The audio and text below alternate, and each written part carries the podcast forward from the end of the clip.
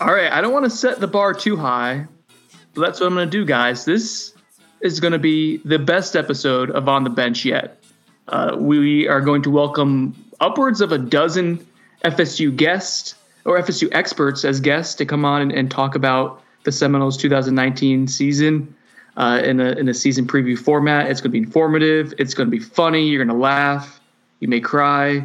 There's going to be emotions. But first, uh, we have to get as a staff our own uh, our own predictions out there, get our own thoughts and our own emotions about this season coming up out there. So Josh Newberg, Chris Nee, welcome guys.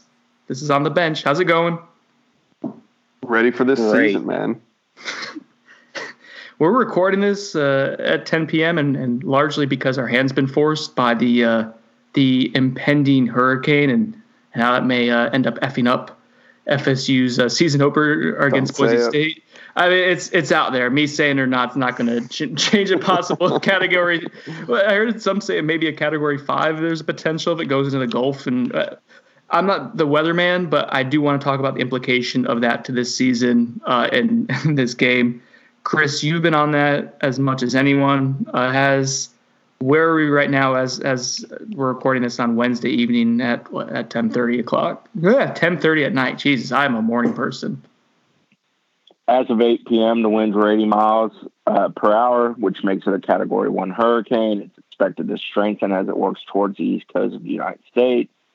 Uh, they're not really sure where the hell it's going to go. The whole cone of uncertainty takes up the entire state of Florida as far as the east coast of it.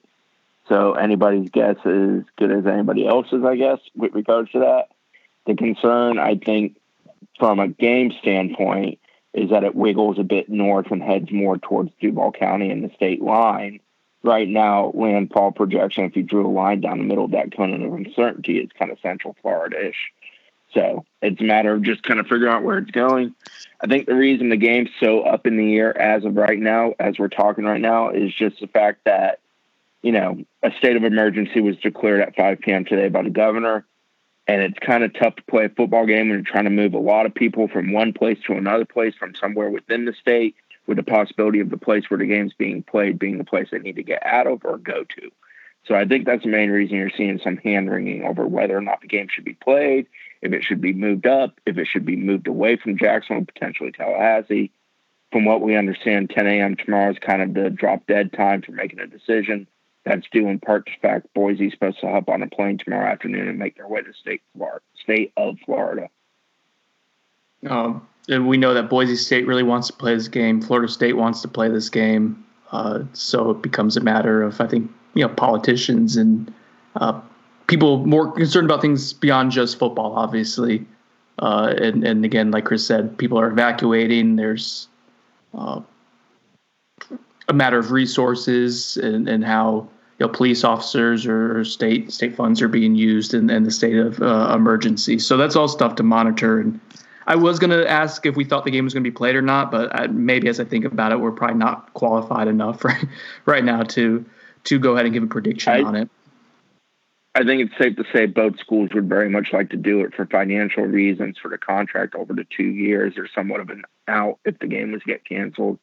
So if it's up to solely the schools, the answer is yes. But in this situation, it's not solely up to the schools. Right.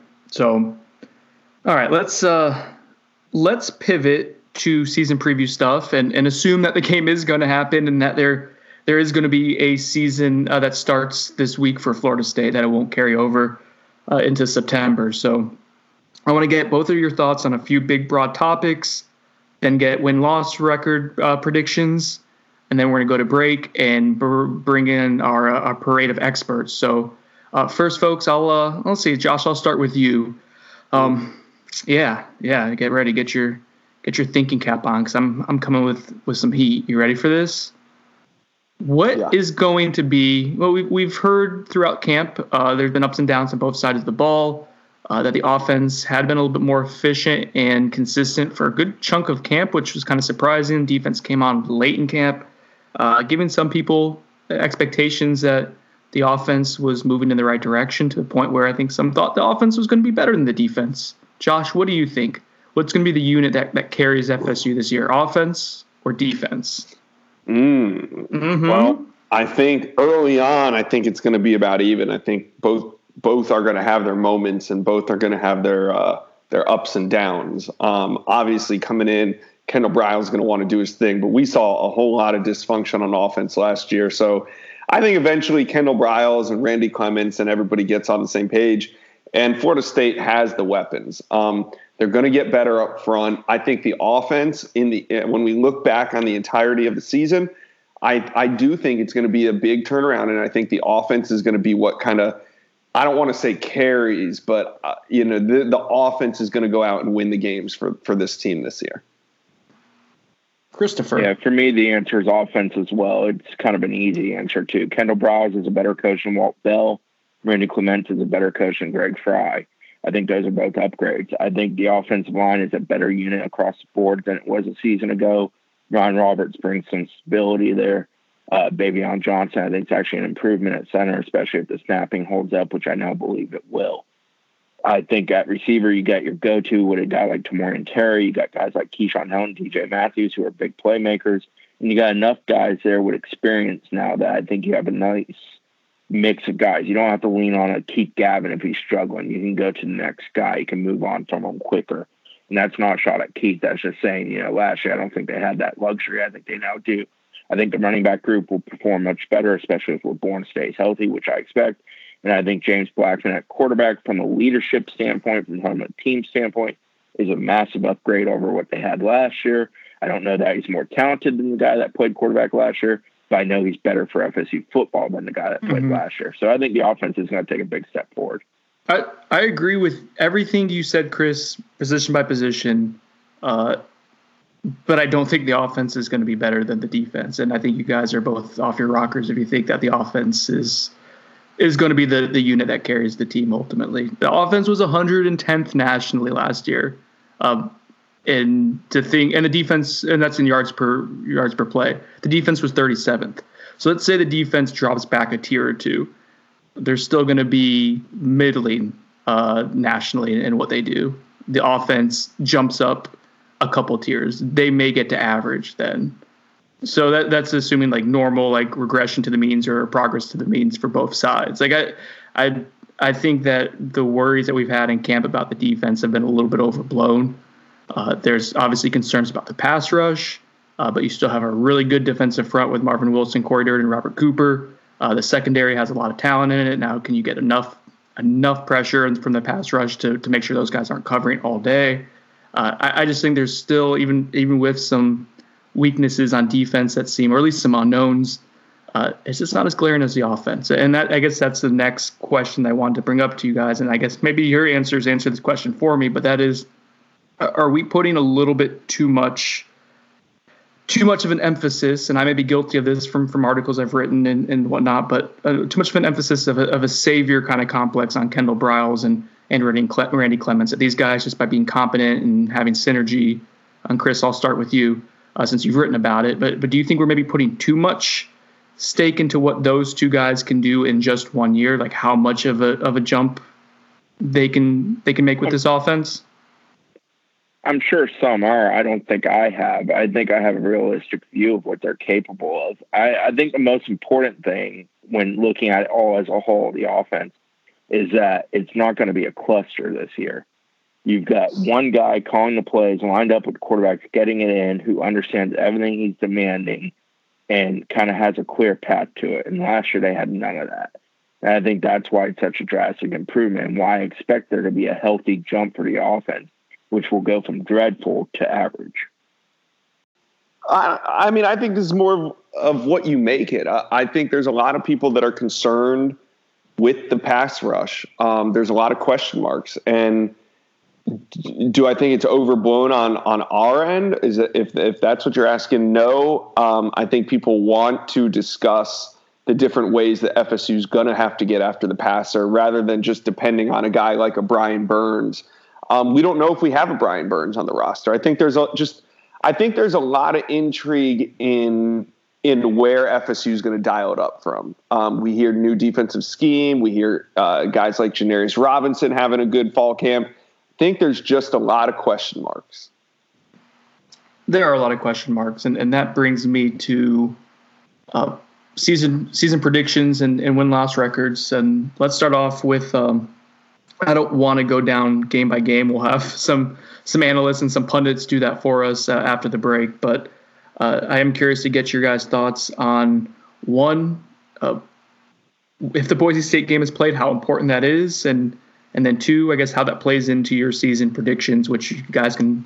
People have been asking. We can do a drum roll. You can go ahead and give me your season predictions. Christopher, I'll start with you. I think Boise's insanely important. I think it sets the tone for the entire season. I think they can't afford to lose it because they turned it into their Super Bowl. And if they were to lose it, I'm not sure how they'd handle it. They haven't been good at handling such things in recent years. I believe with a win over Boise, they could go as good as nine and three. My prediction officially, you know, if I to put a hard number on paper, is yeah, do it four. Woo! That's kind of just trying to be, you know, a little bit safe, a little bit realistic. But I think ceiling's nine and three, maybe ten and two. But I think that's far fetched. More Whoa! nine and three to seven and five. Um, so I settle on eight and four. But to me, Boise kind of sets the tone. They win Boise. I feel eight and four is very likely and better as possible. They lose to Boise. I feel eight and four is the best they're gonna do, and it could easily get worse. Josh, is our boy drinking the Kool Aid? I hope so. I've been guzzling it down. Um, slurp, slurp. Uh, I'm Kool Aid drunk right now, probably just because I'm so excited for the season to get started. So I want to give you nine wins, but I'm going to say eight. Um, eight wins if they beat Boise. To answer your question, if they lose to Boise, it's it's much like last year. I f- it's going to feel like we're just trying to keep our head above water. We're trying to get to six wins. I, I think if they lose to Boise State, six wins is going to be tough um, because I anticipate a loss at Virginia. And if you start the season one and two, uh, things can get out of hand quickly because of what Chris said. Uh, this team just hasn't taught themselves how to win. Uh, they they've kind of taught themselves how to lose almost. Re- uh, really dating back to that Miami game last year. So I think eight and four, um, but I do think they beat Boise State, so there's no reason to factor in what a season prediction would be if they were to lose to them. I, I'm with you, Josh. I think the variance between a, a would a win or loss against Boise, if if that game again is is played, uh, I think it's monumental. I think if you win it, the the goodwill, the momentum, the the confirmation that this team gets that that they're moving in the right direction you beat Boise, then you likely beat uh, ULM at home, and that gets you two and zero. Oh. Like imagine like how much different that feels than last year. I think eight wins, eight wins is is obtainable and and realistic, and and frankly probably kind of easy at that point with with what you start building. Uh, but you lose, and yeah, I'm with you. I think I'm more like in the five win range. If you everything lose. looks funny Just, if they lose. Uh, and I don't know how much. And I'm usually like to think of myself as fairly nuanced. And I don't know if there's much in between, like with that game. Uh, and Who again, cares, if Brendan, they're not losing that game. if they're and if they're not, if they don't play the game, I don't know if that's a good thing or a bad thing. But I'm going to go my, my my prediction's eight and four. I think they beat Boise State if they play Boise State. I I think their depth and uh, overall talent advantage does play out later in the game and helps them. Uh, so I'm going to go eight and four as well. So do we all go eight and four? Yeah, we did. Wow, exciting! We're really bringing it tonight. All right, uh, the project that we have coming up has been something that's been a couple a couple of weeks in the works. Uh, it's something that we've all taken a part in, and I think is fun. It's different than what anyone else is doing, just the way it's kind of formatted. You're going to hear a bunch of different voices. You may agree with some of them, you may disagree with some of them, uh, that's the buffet that we're offering you here. Is, is, you're getting to hear different different thoughts and different opinions. Uh, Josh, you took a, a, a, part in it and, and actually helped. Uh, I guess you could say helped me out uh, in it. Um, what did you think of the the project? Uh, I thought it was cool to get a bunch of guys on here and ask them a couple questions. I love the fact that um, it is the same with every podcast I do, but you always tell your guests, "Oh yeah, come on, real quick. We'll ask you two or three questions. It'll be five minutes, get you in and out." And I and I love how um, we think that we can do that with people that talk for a living, and think that we can actually do a three to five minute clip. you, you, guys will see me lose control very, very quickly on in this. So uh, we're going to take a quick commercial break. But please do stick around. I think it'll be worth the wait. Uh, it'll be really good for for if you're traveling this week to uh, to Jacksonville or Tallahassee or nowhere. Uh, if you have nothing to do, if you have something to do, whatever, this is going to give you something to kill time with. So uh, stick around uh, right after the commercial break here. eBay Motors is here for the ride. Remember when you first saw the potential? And then through some elbow grease, fresh installs, and a whole lot of love, you transformed 100,000 miles and a body full of rust into a drive that's all your own. Look to your left, look to your right. It's official. No one's got a ride like this. There's nothing else that sounds like, feels like, or looks like the set of wheels in your garage. With over 122 million parts, you can make sure your number one ride or die stays running smoothly. So there's no limit to how far you can take it. Brake kits, turbochargers, engines, exhaust kits, roof racks, LED headlights, bumpers, whatever your baby needs, eBay Motors has it. And with eBay Guaranteed Fit, it's guaranteed to fit your ride the first time, every time, or your money back. Plus, at these prices, well, you're burning rubber, not cash. Keep your ride or die alive at ebaymotors.com. Eligible items only. Exclusions apply. I'm Sandra, and I'm just the professional your small business was looking for. But you didn't hire me because you didn't use LinkedIn jobs. LinkedIn has professionals you can't find anywhere else, including those who aren't actively looking for a new job but might be open to the perfect role, like me. In a given month, over 70% of LinkedIn users don't visit other leading job sites. So if you're not looking on LinkedIn, you'll miss out on great candidates like Sandra. Start hiring professionals like a professional. Post your free job on linkedin.com slash recommend today.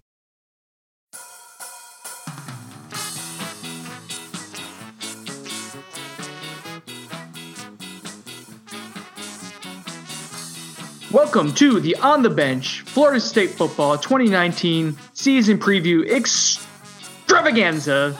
This is Brendan Sonnone, and I'm going to be bringing tempo. I'm going to be bringing energy. uh, guys, I appreciate everyone listening. Uh, hopefully, you found the uh, the season preview format that Chris and Josh and I had ahead of this enjoyable. Uh, that's going to be uh, that's that's just a sample of of what you're about to get for the next hour or so here. I uh, I have decided to bring in many friends and colleagues and, and folks who have joined the podcast previously, people who I've known through working uh, in the industry, and, and Josh is going to come on and, and, help bring in a few folks and uh, different voices as well. And essentially, what we're going to do is is talk about a dozen or so people who are either uh, diehard fans of the program, a former player of the program, uh, or mostly people who cover FSU and have done so uh, either you know some are really new to covering the program, some have been doing it for a long time we have guys who, who have podcasts, guys who who are great at the written word, uh, guys who have radio shows. It's going to be a smorgasbord of, of opinions, and and that's really what I wanted to do was to to get people on this podcast to uh, to give you different insight and different ideas. You know, we hear a lot from from Josh and Chris and myself, and and I thought it'd be good for you to hear from a bunch of different people to get the temperature of Florida State football as we're about to embark on the 2019 season. Our hurricane pending uh, this podcast may be obsolete by by the time you're listening to it. But I want to get, uh, like I said, those opinions on Florida State football. So I'm gonna be asking each guest uh, for for uh, one or two questions about about the state of the program right now, and then we're gonna get their season prediction as well. Uh, so I'm going to try to speed this along, speed this along as much as possible. We'll see if I cannot uh, trip over my own words through the entirety of this podcast. But I'll, like I said, I'll have Josh come in and help, and hopefully Chris will will provide a little bit of uh, relief as well throughout the podcast because there's going to be a lot of questions, a lot of interviews, and a lot of really great information for you uh, to get ready for the, the 2019 season. So, uh, without further ado, I'm bringing up my first guest, and he is a uh, I would say someone who has an immense knowledge of Florida State football. Uh, he's been around for a while, and that's not to say that he's old. He's just someone who's who's experienced and really knows what he's talking about. Uh, this is Jeff Cameron from ESPN Radio Tallahassee 97.9. Uh, that's uh, that's the Jeff Cameron show that he hosts every single weekday from 3 to 6 p.m. Jeff is a pros pro. I think he's really informative, has a great voice, uh, and and has a really great understanding. Uh, one reflective of, of the fan base, and two knows what what's going on within the program. He's very plugged in. So uh, w- without any more delay, me rambling, stopping. Uh, Jeff, welcome to On the Bench. Thanks for joining us. Hey, Brendan, I am old. I'm 48, and I've been doing it 20 years. It's okay to call me old. I don't know about being a pro, pro but I'm ready. How about seasoned? How about seasoned? I think that's the. the... I like. I like that. I like that. Yeah, I like that. Uh, so with with the context that you've seen the good, you've seen the bad uh, of Florida State, you've seen the ups and downs. Uh, what is your general temperature on the program right now, uh, and how much patience is there for Willie Taggart entering year two from from the fan base, from your sources within the, the program? I guess curious just just the general temperature of FSU football right now. Yeah, they're kind of two different things. I'd say lukewarm. One thing I'd tell you is that I think, obviously, from a university standpoint, I don't know that they have a choice because I, I don't think they have the money to fire him. So no matter how impatient they might be, I think they got to wait another year at the very least.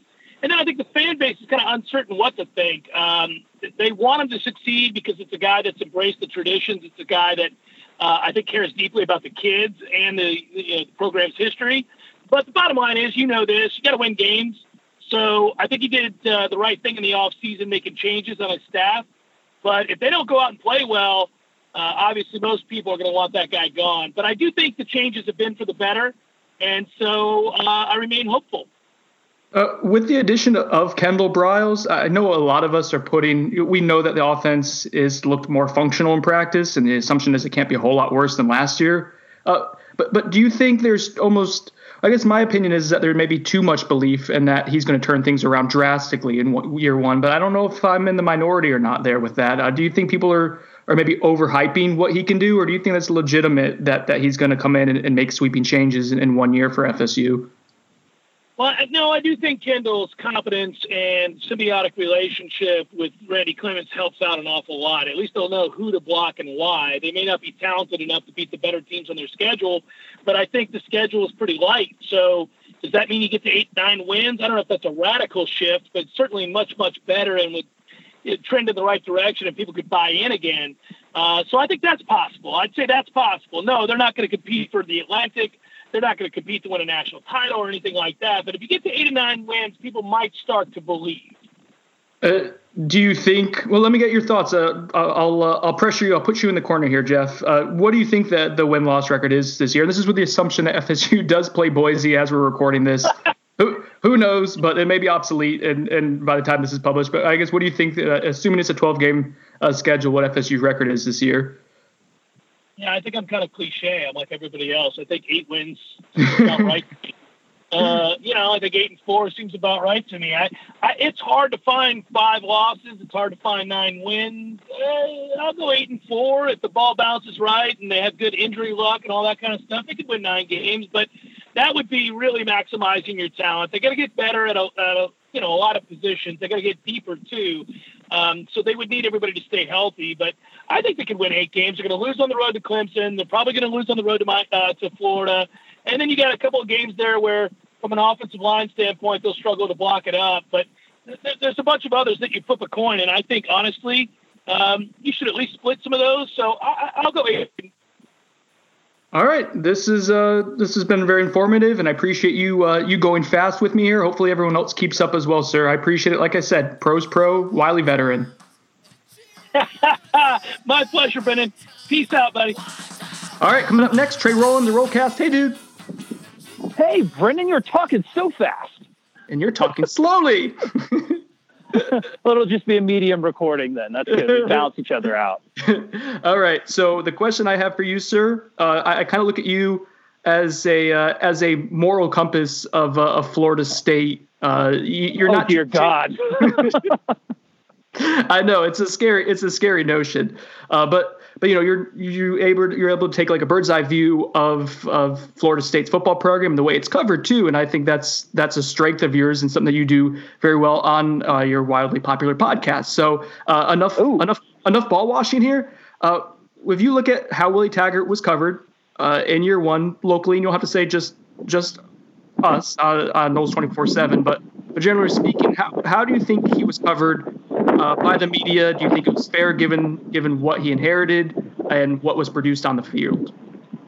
Uh, well, now that my balls are squeaky clean, Brendan. Um, int- interesting. I'd say overall, because I mean, I, I'd say overall, you guys did a did a very objective job. Obviously, you're not you're not the New York Times. You're not like the you know you're not the the what is it, the Washington, whatever, I don't know, the one that Bezos owns. You guys aren't that. So when he came in, obviously everybody's excited. Yeah, do something, lethal simplicity. You get wrapped up in it, man. It's intoxicating. Then I think there was a good job of it, trying to be objective when things went just in the complete dumpster fire mode. Um, and I think there was some good objective viewpoint given to, hey, this is really bad. These are the things where we think Taggart might have made a mistake, and these are the things that were beyond his control. So I think from my totally terrifying view as the moral arbiter of Florida State fandom, so I, I, I, do not accept that title at all. Um, I think pretty good. I think you guys did did well. You're you're not the moral arbiter that we uh, that we deserve, but you're the one that we need. Uh, let's see. Yeah. Win loss. Oh, that's win, so nice. win loss record for FSU this season. What's your prediction and why? All right. So I broke down the schedule because I always, anytime, anytime Brendan Sonnone calls me, I'm doing my A game. So I'll go. I'll have the schedule in tiers. So we'll go with the first tier. Automatic losses. Clemson, Susie Salmon, Lovely Bones, Trevor Lawrence, gonna bash, just gonna bash our brains in. We're dead. So that's a loss. I'd say Florida, even though I don't think they're going to be as good as this year, on the road for a team that beat you by what four touchdowns last year, it's probably going to be. And uh, don't want to lose my my fan cred on this, but that's probably going to be a loss too. So the next tier is the automatic wins. I put, you know, that's ULM, that's Alabama State, that's Louisville. So you're three and two. So you're three and two, and I feel like those, if you want to look from like a statistical wins and losses perspective, those are pretty much those are pretty certain things. Hopefully, fingers crossed that we beat UF. Um, so that leaves you with the next seven games, and I kind of put them in the maybe category. So in terms of these games where it's like kind of some are coin flips, some look better for Florida State, some don't. These are how I think as far as terms of likely wins. So I think the most likely win out of all those is is probably Wake Forest. They kind of run like a weird hyper tempo offense, but you you get them you get them from a talent perspective. They lost Greg Dortch, so I think that's a win. I feel good about beating NC State because we're not in the hellscape that is uh, the Snake Pit over at Carter Finley. They have to come to they have to come to Tallahassee. So I think we're going to beat them. They lost Ryan Finley, Jaylen Samuels, a bunch of other people. I think that's a win too in the maybe column. Then I go BC is my next most likely win. Um, they've got They've got a quarterback. They got Dillon, the running back, but they lost some really good defensive ends. They lost some cornerbacks. I think he can. I think he can slap around the Addazios pretty easily. Now, these next four, I have Boise and UVA together. Now, I have UVA and Boise together because it's the beginning of the season. We don't really know what we're going to get. We feel like a lot of positivity. We feel like the offense is going to be in a better shape. We feel like the linebackers and the defensive backfield is going to be in a better shape. You people have told us that the offensive line is going to be better. I don't know about that one yet. So, in terms of Boise and UVA, I do think we split those, and I feel like we beat Boise in not on not at home, but in Jacksonville. So I feel like we beat Potato Nation in Jacksonville, and I feel like we lose in UVA to the Fighting Bronco Minden Mormons. So I think we go one and one there. And then out of Syracuse and Miami, there's a bunch of people that are counting those as two L's. I do not. I think we split Miami and Syracuse. And I think we most likely beat Miami at home for a Willie Taggart signature Florida State win. Do all the math, Brendan. Can you do that? Can you calculate that up? No, I got really, I got really confused. Record. Ooh, eight. That's an one eight more time for the folks record. at home. One more time. I keep talking over you. So that's fine. You do, you do that a lot. It's very rude. Three guaranteed wins with ULM, Louisville, and Bama State. Two guaranteed losses with Clemson and UF. That gives you a record of three and two. Out of the maybe column, I say we go a respectable five and two with wins over Boise, NC State, Wake, Miami, Boston College. You drop a game to UVA and Syracuse. That gives you an eight and four record, and I think we're Belk bowling, baby. Woo! Sounds good, right? Much better than last year. With the caveat, I, that's my prediction. Caveat, things go really downhill with injuries. And if you lose that first game against Boise, there could be like a mental crumbling. However, potential potential to get up to that nine win, nine, nine, maybe ten. I don't think ten, but you could get to nine with uh with some good buy-in and some good uh some good uh, some good health along the offensive line, some good explosion, some good explosiveness. There's stuff. There's a little variation, but I feel good at eight. Eight's my pick. Way too much nuance from you. Way too much nuance. That's, that's what you were brought on here for. You're supposed to be brought on for uh, for swearing and whatnot. Well, I can't, man. I got to do a I got to do a radio show on Monday. This is like my light. Uh, this is like my light uh, training class. I got to get more professional, maybe. Shit. You're you're you're Rocky Balboa. I'm the chicken that you're just chasing around in the mountains somewhere. That's good. Yeah, I'd say animal animal kingdom wise, you resemble an audio chicken. Yeah, you're the uh, you're, you're the chicken of the Florida State podcast world. There- There's a lot of a lot of nervous energy, but I taste delicious. All right, thanks for coming on, dude. Appreciate it. See you guys. All right, up next, Tashan Reed, FSU beat writer for the Athletic. Tashan, what's up, man? What's up, man? How you doing? Oh, good, good, good. Going rapid speed here. All right, year two for you on the beat. Uh, what I'm curious about is is you had a pretty strong stance last year with DeAndre Francois. Thought that uh, he received a lot of, I think, undue criticism, if that's fair, uh, based on what he had around him with the offensive line. DeAndre's now gone. James Blackman, Alex Hornibrook are, are the two main quarterbacks right now. Likely James Blackman. We'll see by the time this is produced. But uh, uh, what are your thoughts on the quarterback situation? Is this indeed a better room than what quarterback or what FSU had at quarterback last year with DeAndre uh, in the quarterback room? I think you have to say so. Just starting from a team chemistry standpoint, I don't think there's any questions that you know James Blackman is, is one of the most liked guys on the entire football team. And, even though Alex Hornibrook has, has only been there for a short time, it seems like he's caught on with everybody pretty quickly. Um, you know, from hanging out with them off the field to getting in work in the off season, you know, and player run practices. Uh, so I, I think they'll be better off from that standpoint. I don't think there's any you know chance of the locker room being split. You know, depending on whichever guy gets named the starter. Even though I think it'll be James Blackman. Um, I think from a, a depth perspective, you also have to say it's better than last year just off of sheer numbers because, you know, outside of Blackman and, and Hornibrook also now they have, you know, Jordan Travis, you know, eligible for this upcoming season. So, you know, they're better prepared for injury, you know, as we saw last year when, when DeAndre Francois went down. You know, luckily, you know, for them, Blackman was ready to step up, but behind him, you know, if something that happened to him, you know, for example, they would have to to, to Noah McDonald. So I think, you know, now that they have, you know, three scholarship options and then also walk-on options in, in Wyatt Rector, you know, I think they'll, they'll be fine. Um, so I think overall you have to say that the quarterback room is better off. Yeah, you have to like having three scholarship guys uh, eligible and ready to play. That that's nice for Florida State. So, uh, want to get your thoughts, win loss record, uh, and why for this season? I'm going to stick with eight and four. Um, when I wrote my season preview story a couple months ago, that's what that's what I said. I'm going to go ahead and stick with it. I think you know looking at their schedule is kind of interesting because you know you can pretty easily talk yourself into to thinking that they're going to go ten and two. You know, just from saying that the only surefire loss is Clemson and and Florida, they're probably not going to be favored in that game either. Pretty much every other game, they, they might be the favorite. You know, depending on you know how they perform to start the season. Um, but on the same token, you know, a six and six season is also possible. So I, I kind of landed in the middle on that spectrum. I know there's kind of the, safe way to play it, but I think that's you know the most realistic outcome. You know, I, I think they're going to get tripped up. You know, in one of those swing games, whether it's you know Boise to start the season or Syracuse or Miami, even though both of those are home games.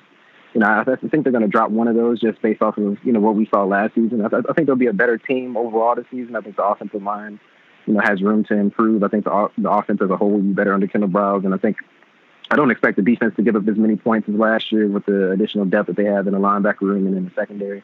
And so I, I think, you know, eight win season, you know, the fans, they may not be what they're accustomed to. It's not the double digit win seasons, but I, think that's a, a pretty big step in the right direction for Florida State. All right, thanks, dude. Appreciate it. No problem, man. All right, rapid fire, keeping it going here, keeping it going. We got a pretty famous Twitter presence right now, at least in the FSU market, and that's Tarif Knockout. He's a local musician. He's the man who brought you Lethal Simplicity last year, uh, the hashtag Nobody Focused, and and and White Numbers, which have come to fruition. Tarif, welcome. What's up, Brendan? So, uh, congratulations to you. That was pretty new news that just came out the other day. FSU's got the white numbers, and, and for you, uh, I wanna I wanna get your thoughts. on that was something you worked on for like a year, dude. Uh, what's the next project or the next thing you want to see from? Uh, well, I guess for, for you, but as it relates to FSU, uh, you you got the garnet the garnet pants before, and now the now the white numbers. Hey, what do you want to see next for Florida State in terms of like branding and, and how they kind of kind of handle themselves in terms of social media and whatnot? Oh yeah, most definitely, man. The white numbers back. You know, I'm so excited about that, bro. Um, you know, my goal next is, you know, hopefully to be in, inside the room, you know, while they're making these decisions. So, you know, Yeah. FSU get me at the round table just to make sure everything goes smooth. No, that's what I'm working on. All right, that's that's a big step, but you've you've definitely brought yourself some uh, some credibility uh, with your work on social media and and the uh, certainly the most vocal uh, presence for the white numbers. Uh, so Tarif, let's see, we got uh, I, I want to get a prediction from you: wins, losses. Uh, what do you think's going to happen to FSU this season, and uh, and why?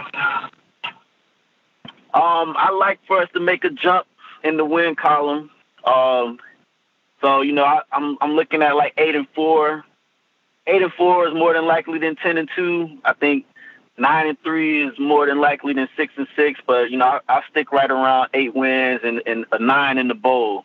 A nice bowl game late December. Going bowling. All right, I like it. Thanks for joining us, dude.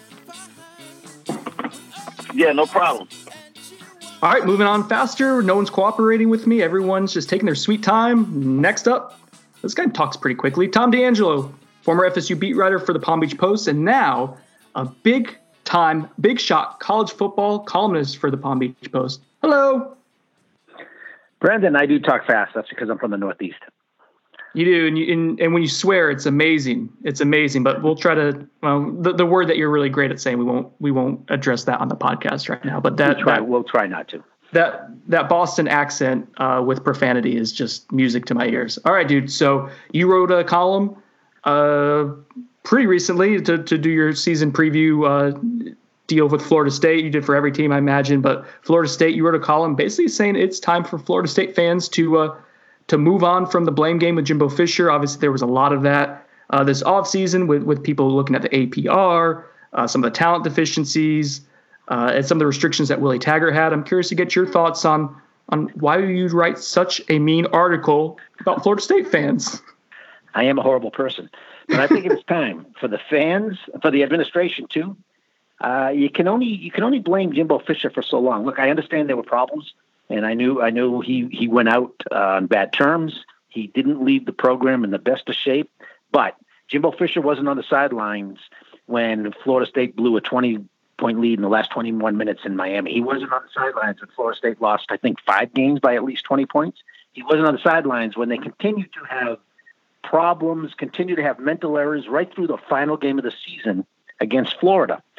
So uh, that that that all had nothing to do with Jimbo Fisher. Look, I, look, Jimbo Jimbo Fisher also took over a seven six team in 2010. He won 10 games that first year. So I think it's time for for this program to start looking ahead instead of looking back and and uh, trying to find an excuse for everything that went wrong. And what I wrote was, it seemed like uh, Willie Taggart was five and zero oh last year, and Jimbo Fisher was zero and seven, and we know that wasn't the case. So I don't think Willie Taggart's on the hot seat barring anything crazy. I mean, if they win three or four games, yeah, I think the boosters would try to come up with $17 million if they had to start, you know, they had to start selling their own blood to, to come up with that money to get rid of them. But that's not going to happen. I, I, I, I don't think, I don't think he's, um, this is not going to be his final year at Florida State. I, I do see some improvement, but you know this can't go on for a long time. There has to be there has to be gradual improvement here, year by year by year, for this for this fan base to start having confidence in this coach and for this program to get back to where we are used to it being for many, many years. A, a, a booster blood sale would be uh, would be or a blood drive. A booster blood drive would be quite the thing. Um, I, I, don't know how else they can come up with that money because this isn't a program that prints money like uh, uh certain other programs. And well, one like one other for sure program in the state of Florida. Oh, oh. Uh, Tom that, that, what do they call it? That they call it that school out east. Is that, how, is that what they call it in Tallahassee? Or down south? I don't know. I don't know what they call it. Down but south, whatever. You you've become just so salty and cantankerous since you've become a columnist. So salty and cantankerous, and I like it. I do. Uh, all right, win loss, uh, win loss prediction, and just and just why you think uh, you're gonna you're gonna the number that you're about to tell us. Why? There'll be, there will be an improvement. I think uh, I see seven wins. This and this all depends on the opener. This opener is as important a game as FSU has had in a long time. If Boise State ever beats Florida State, then I then all bets are off. My seven wins is out the window, and everything could go south quickly. Uh, but uh, and that would be the worst thing that could happen in, by tenfold for for Willie Taggart. But I think I think they win that game. I think they win seven games. Um, I think their schedule, and uh, I'm sure Willie Taggart wants to hear this because I know he's listening because he said he would be listening to this podcast. But it is an easier schedule. Take that, Willie Taggart. It's an easier schedule. The main reason is Notre Dame is off the schedule. Um, they still have uh, they still have a difficult crossover game with, and, against a team from the state of Virginia, but this time it is Virginia. the team that is predicted to win the uh, Coastal Division, by the way. So um, there are there are some landmines. Obviously, hey, they're not going to beat Clemson. They're probably not going to beat Florida, barring something crazy happening by the end of the year. But right now, their talent deficiency is there, uh, and and I I I see three more losses, probably Virginia. This team always struggles at Boston College. That's a tough game for them, no matter what. And I, and I think Syracuse is.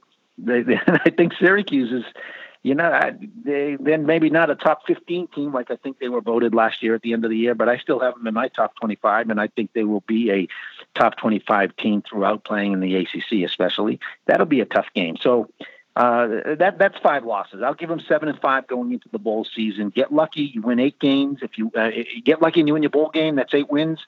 And then there's a, just a little bit more hope, and I, and maybe that can kind of jumpstart Willie Taggart into his third year.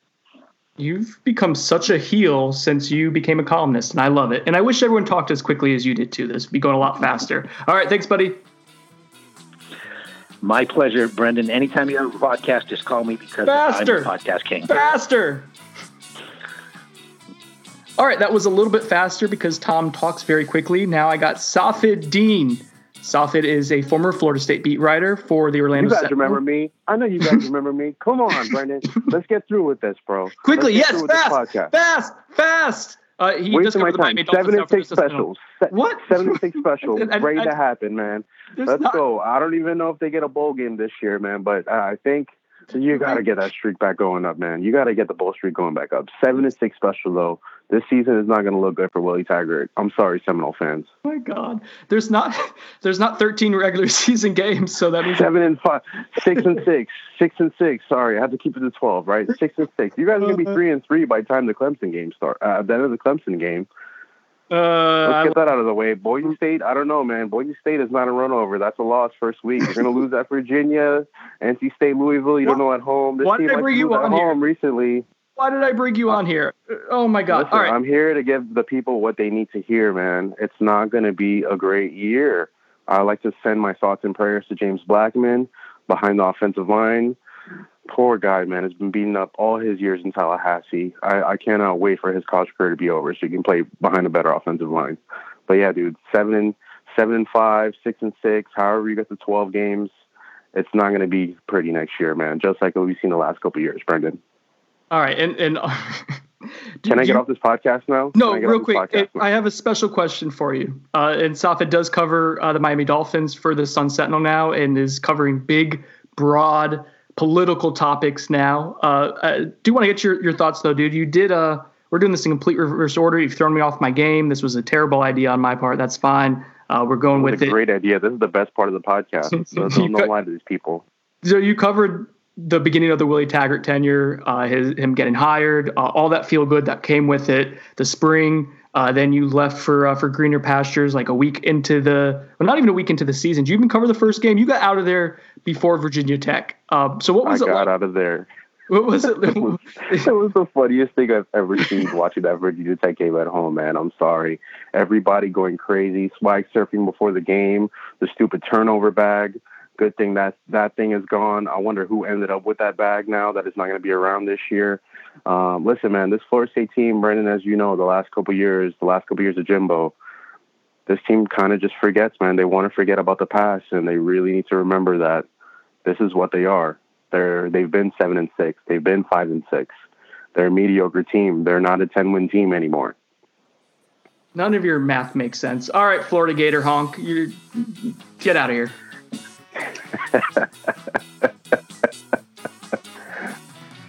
I don't know what the hell that was. That was a terrible idea. This is all shaping up to be a terrible idea. No one's going fast. No one's doing what I want them to do.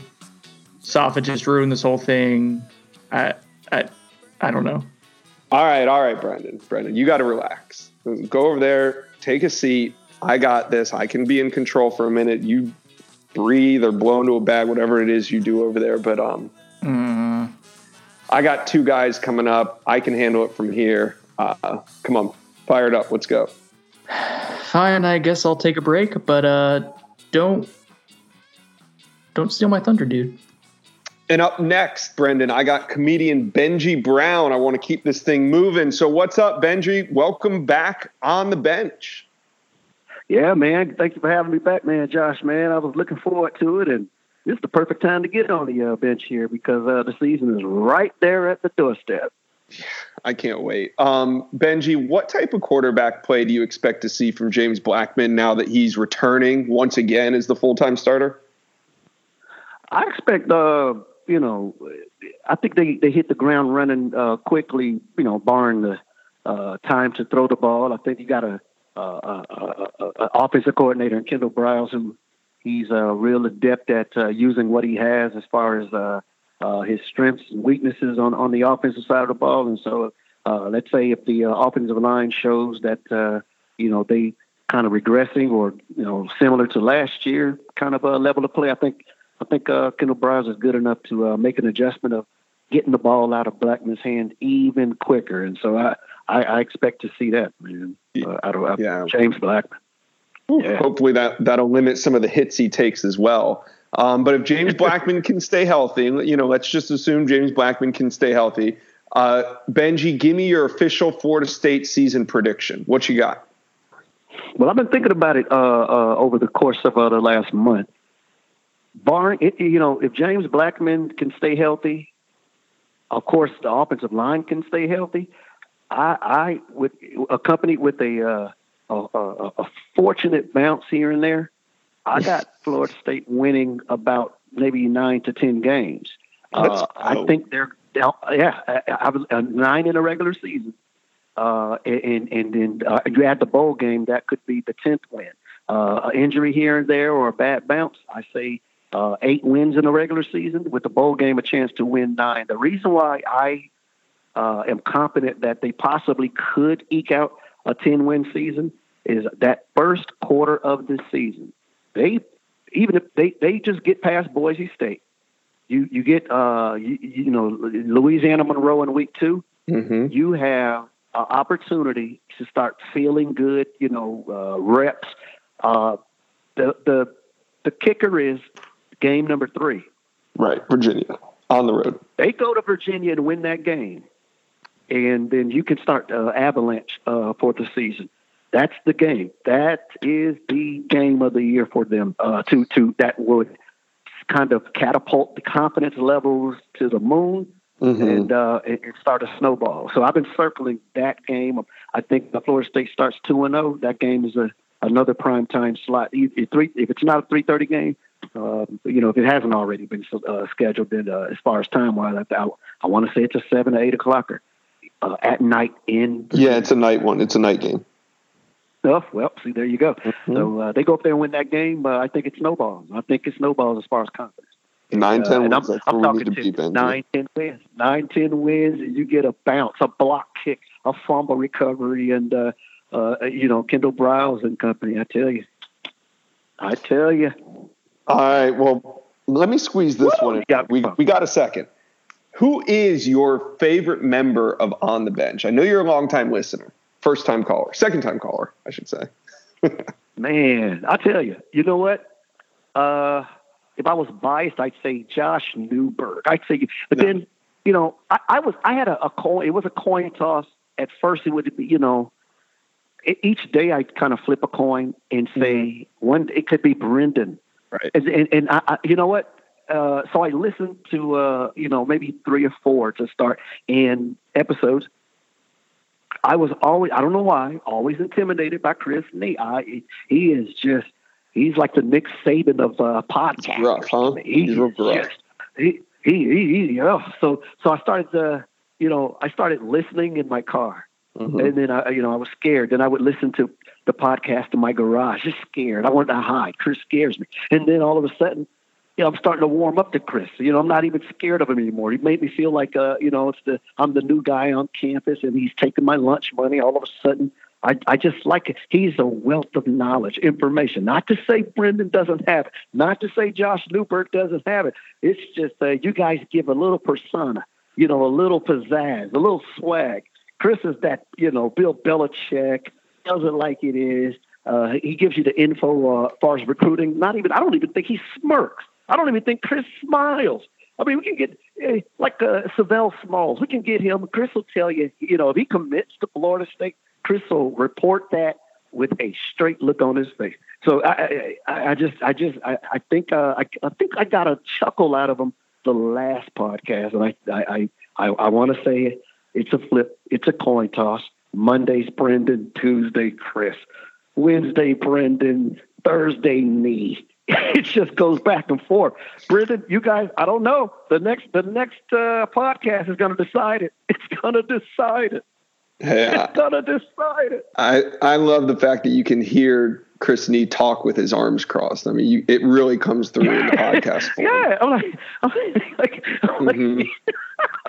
Chris is the type on a first date. The girl across the table could say, "Chris, yeah, Chris, yeah, guess what? Yes, it's your lucky night. Thank you." Wait, Chris, did you not hear what I said? It's your lucky night. Chris is, yeah, thanks. Uh, yeah, that's fine and dandy. Dandy? Is that the, that's all you got, Dandy? You know, so it, it, it, Chris, Chris, Chris scores on the first date with his arms folded. Get out of here, Chris. Chris, please enjoy is- it. Live This is the result of being on a message board for 17 straight years. I think Chris is the first case study of, of what happens to a human being that has to monitor a message board for 17 straight years. You know what? It's understand. I, now I get. You know what? You make me see It all makes sense, Benji. all right, Benji Brown, thank you. I got to keep this thing moving. I appreciate your time. Yes, sir. Appreciate you. See ya. All right, next up, I got CBS 24 7 Sports Senior Director of Scouting and overall ranking czar, Barton Simmons, with us. Uh, Barton, welcome to On the Bench. How you doing? I'm great. I'm great. What's going on, guys? All right, man. We're going to keep this thing going. Um, entering their third year, you know what's known as their money year. How do you think former five-star recruits Cam Akers and Marvin Wilson will do this year? Whew. I, I mean, I, I just hope, as a fan's sake, that they're going to do really well. I mean, Cam Akers, I've been waiting for that breakout for, uh, well, I guess a year. I mean, he kind of had a pretty good freshman season, and then last year was really the disappointment. So, I mean, I, I think that's probably going to be a pretty good litmus test for how this team is. If the offensive line is is decent, then I got to think that just some space to run for Cam Akers is going to create some exciting uh, big play explosiveness in that offense. So I, I don't know. I, I think I think Cam Akers is going to look more like the guy we thought he was coming out of high school. Um, and and Yeah. Marvin Wilson seems to be tracking that same way too. So I, I have pretty high expectations for those guys.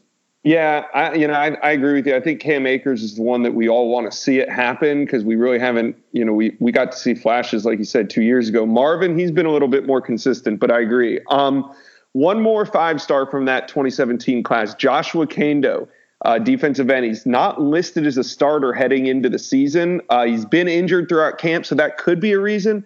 But I mean, former five star. Do you think he'll ever live up to the hype? And if not, where did we really miss on him?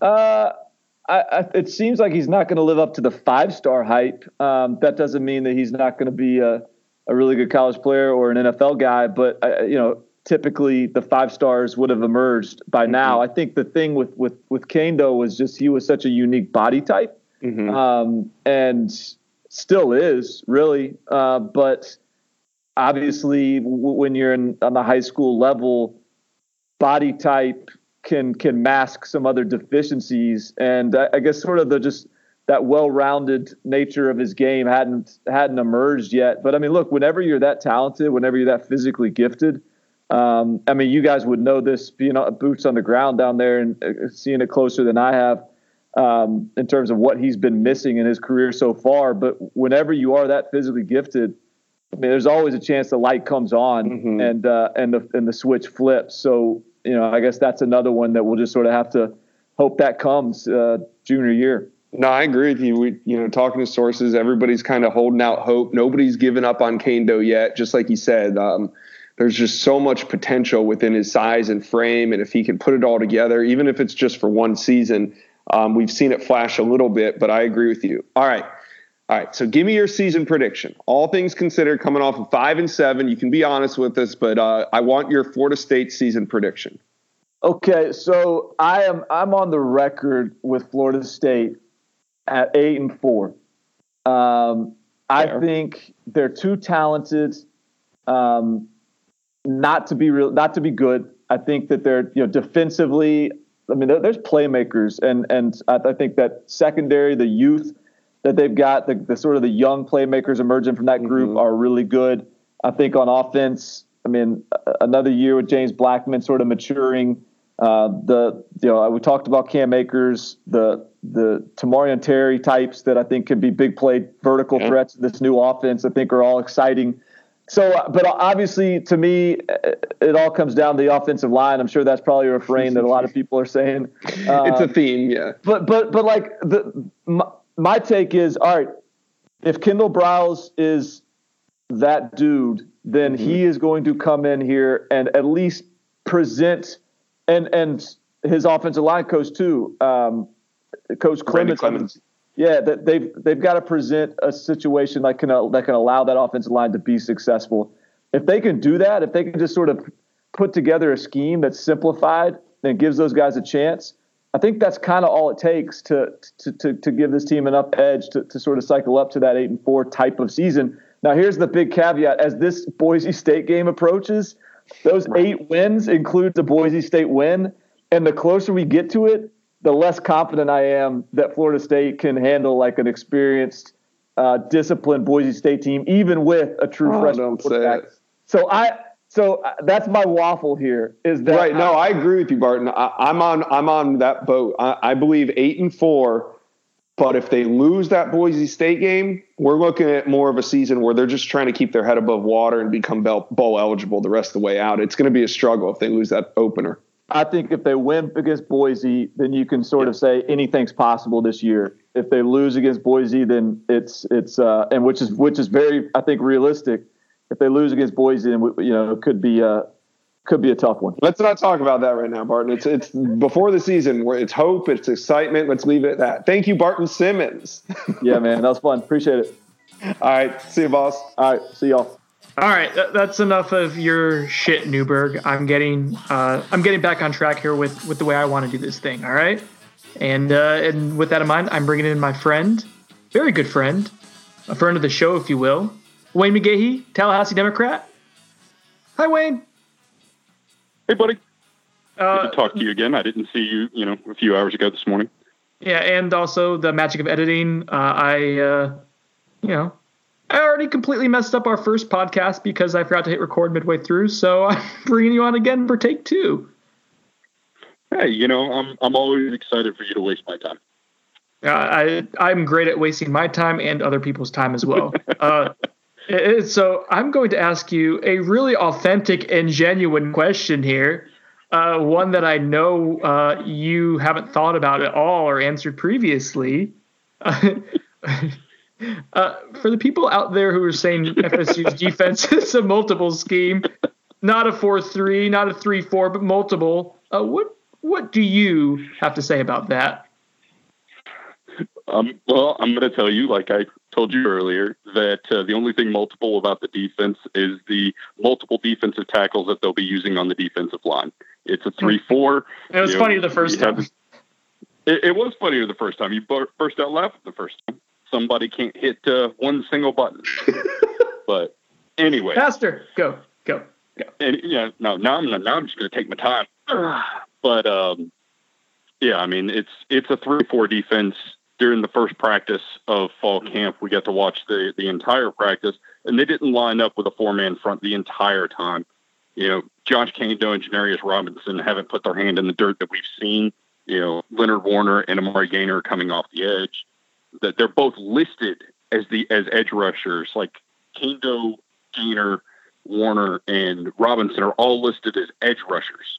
You know what edge rushers are? edge rushers in a three-four. They're not, you know, they're not four-three defensive ends. You know, we've seen that before. Last year they were listed as defensive ends. This year they're listed as edge rushers. Oh yeah, and Robert Cooper's listed as a nose guard. So no, it's it's definitely a three. That's kind of a th- yeah, it's kind of a three-four uh, term. Do you? Yeah. Uh, what are your thoughts on what you've seen, what you've observed, what you've heard from sourcing uh, about the defense, and, and kind of how this transition to a not three four has gone? Yeah, um, from multiple, you know, multiple people about this multiple defense. and uh, you know through multiple days of camp, I've I've heard that you know there's there was concern that uh, the pass rush wasn't getting home at first, and then as they went through camp, things got better. Um, through the first scrimmage, I think we both heard that um, that it was okay in the first scrimmage. It wasn't great, but that was also because Leonard Warner, Josh Kaindoh, and Marvin Wilson, who they expect to be their three best pass rushers this season, weren't participating. Um, in the last scrimmage, I heard that the defense uh, did much better. They got home a lot. Um, the the pass rush got home a lot quicker uh, because Marvin Wilson and Leonard Warner were back, and it caused a lot of issues for the offense. Uh, Kaindoh was not back, from what I was told, and um, you know, getting him back will obviously increase that. So uh, I was skeptical coming into the year. I'm still a little skeptical because you know it's scrimmage and there's still you know the unknown about Florida State's offensive line as far as that goes. But um, the early returns are positive. All right, and then I uh, before you go, I want a win loss record and a reason why, and uh, because. Uh, you can make fun of me for not being able to hit a button right, but at least I know there's 12 games in the season. Your first answer was seven and six, so you get a chance to uh, to redeem yourself. Yeah, no. Well, there will be 13 games in this season because Florida State will be going to a bowl game. Oh, so then Uh, six and I think- six. No, no, no, no, no, no, no. Seven and five, maybe eight and four. I, I, I think that that, that that that no that, that that's where the line is. It's seven and five or eight and four. Um, if the offensive line shows significant progress, it's I mean there's so many different possibilities. But I'm going I'm going with seven and five. That's my final answer. I just wouldn't be surprised anywhere from six and six to nine and three. Wayne, thank you. Okay, I'm going to be a tad nicer to my next guest. Uh, coming up here is Timothy Linafelt of Seminoles.com, covers FSU. Uh, are you the senior writer, Tim? The beat writer? I don't. What, what, what should I call you? I am I am the senior writer. That's right. The senior writer. Is there a junior writer? No, in fact, I skipped right over it. I started as a senior writer, so I don't know how that how that even works. That's impressive. It's a power play for you. That was good. That was good at the negotiating table. I have a good agent. Yourself. All right. Do you uh, do you like the intro music to the podcast? Are you a fan? I, I do. I tell you, I, that's a band that I would like to learn uh, more about. As a, uh, I, I, I was going to say a former ska aficionado, but the truth is, I consider myself a ska aficionado. You you are still ska, ska till you die. Uh, and I heard the Absolutely, the, absolutely. the rhythm guitars for the band's pretty good looking too. All right. You ready? are you are you ready? I'm trying to I'm trying to speed this this whole deal along, but I've just found out that that hasn't worked at all for any of my guests so far. Uh, I actually got Wayne. internet. What's the rush? Yeah, that's true. That's true. Well, when you got like a parade of a, parade of experts such as yourselves, um, you know, you just want to give everyone a, a- chance to go through. Uh, all right. All right.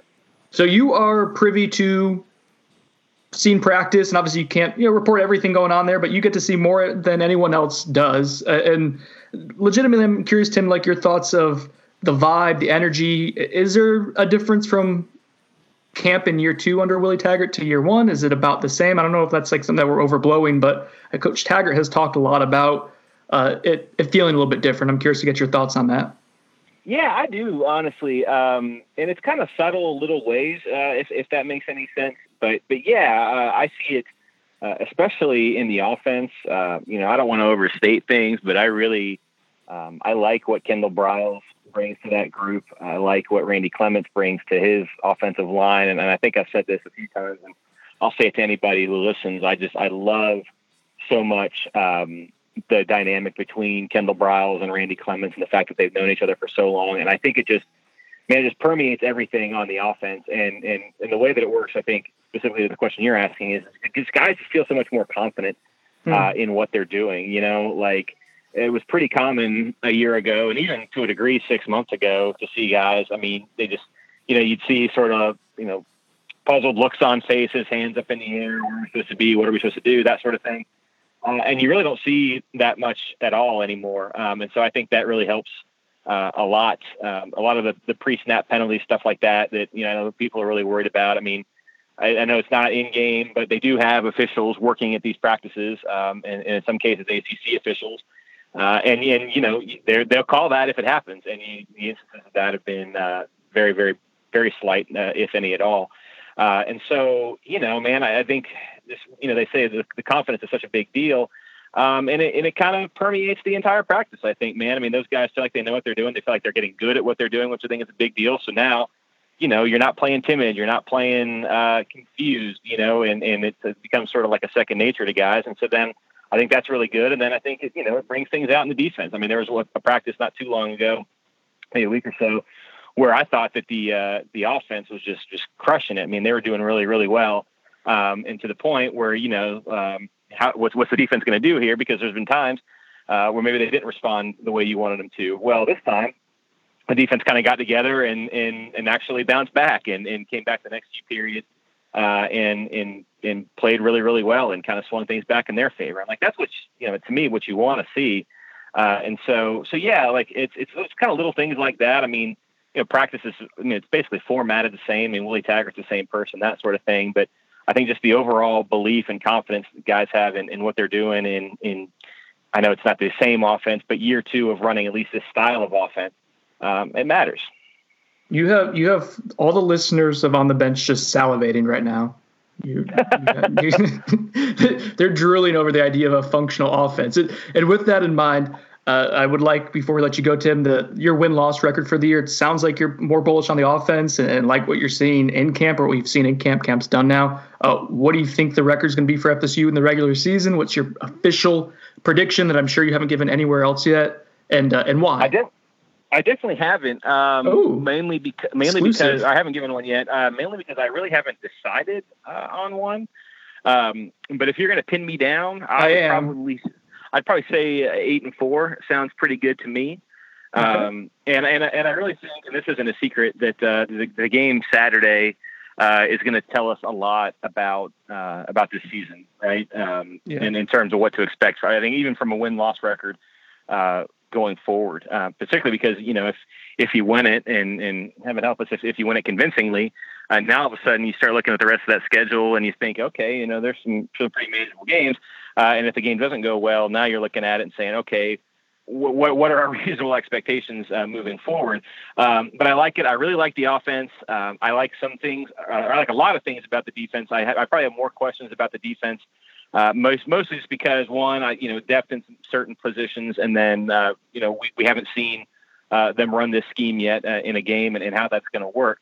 Um, but I really think, and you know, strike strike me down if I'm wrong, but I really think that the offense uh, is going to be uh, significantly improved to the point where I think it's going to trickle down to the defense as well. I mean, think about all the you know the the short breathers they got last year, the short fields that they had to to work with, that sort of thing uh, I think it's going to help the defense a lot in that regard. So um, I still think there's some games that you know are, are going to be really really challenging. You know, at Clemson of course stands out, um, and you know going on the road we'll see what, what what's going on with Florida by that point. But you know there there are going to be some tough games on that schedule. But but really it sticks out to me, and I don't know how you feel about this, Brendan. Is just so many like you just go game by game on the schedule. Uh, there's probably in my opinion, eight or nine games where you could look at it and say, uh, and that game could go either way. I mean, uh, like, like as of right now, you know, in late August, feel to me just like coin flip type games. Uh, and so I'm thinking, you know, if you if you split those the way you should, or maybe win a few more of them than than you don't, uh, that probably puts you somewhere in the eight and four range.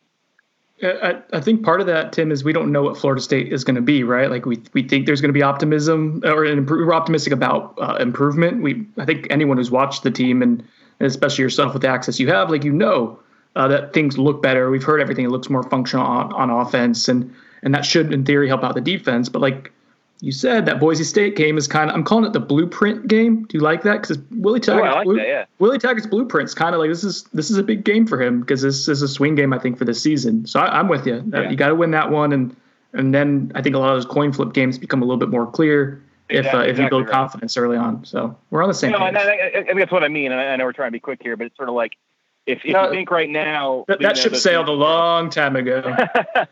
if, if you think right now that a lot of those games are, are sort of you know 50-50 type games, okay, well if you beat Boise, now all of a sudden maybe they start to feel like 60-40 or 70-30, and if you don't, now all of a sudden it's kind of leaning in the other direction. So I'm with you. Um, I think this is a uh, it's it's a really important game, just kind of for the program. Um, and look, man, I mean, you know, theoretically they, they could they could lose the first game and, and reel off 11 more. You never know how things are, 11 more wins. Um, you never know how things are going to go, but there's there's no doubt. I think for perception, and then I think for just for the you know confidence of the players and that uh, you know everybody in, in the belief in what they're doing. It's um it's a big game, especially because uh, you know coming home to ULM, you'd like to think you you'd have some success in that one. But I think no matter what happens, I think that week three game at Virginia Yeah. is going to be pretty hard, and it'd be a pretty uh, uh, to me it's a significant achievement. Uh, to go up there and, and, and beat Virginia in a night game, uh, yeah, that's a program that's been on the rise and, and has a really good coach. So uh, I think you know one, one cool thing about this season is it's not going to take long to figure out what you got. Here comes Virginia. Do you like that? Is, is that their fight song? I don't, I don't know. I think it sounds right. Do, uh, no, don't they? Um, I've heard it somewhere they have a song before. People know. Um, a song people know. I don't know. Anyway, No. Hey, safe travels to uh, to Jacksonville as long as we don't get rained out. All right. Thank And, you. uh, yeah, how about that? That's going to be what, what this will be four straight years that we've had hurricanes come and try Uh, to muck things up.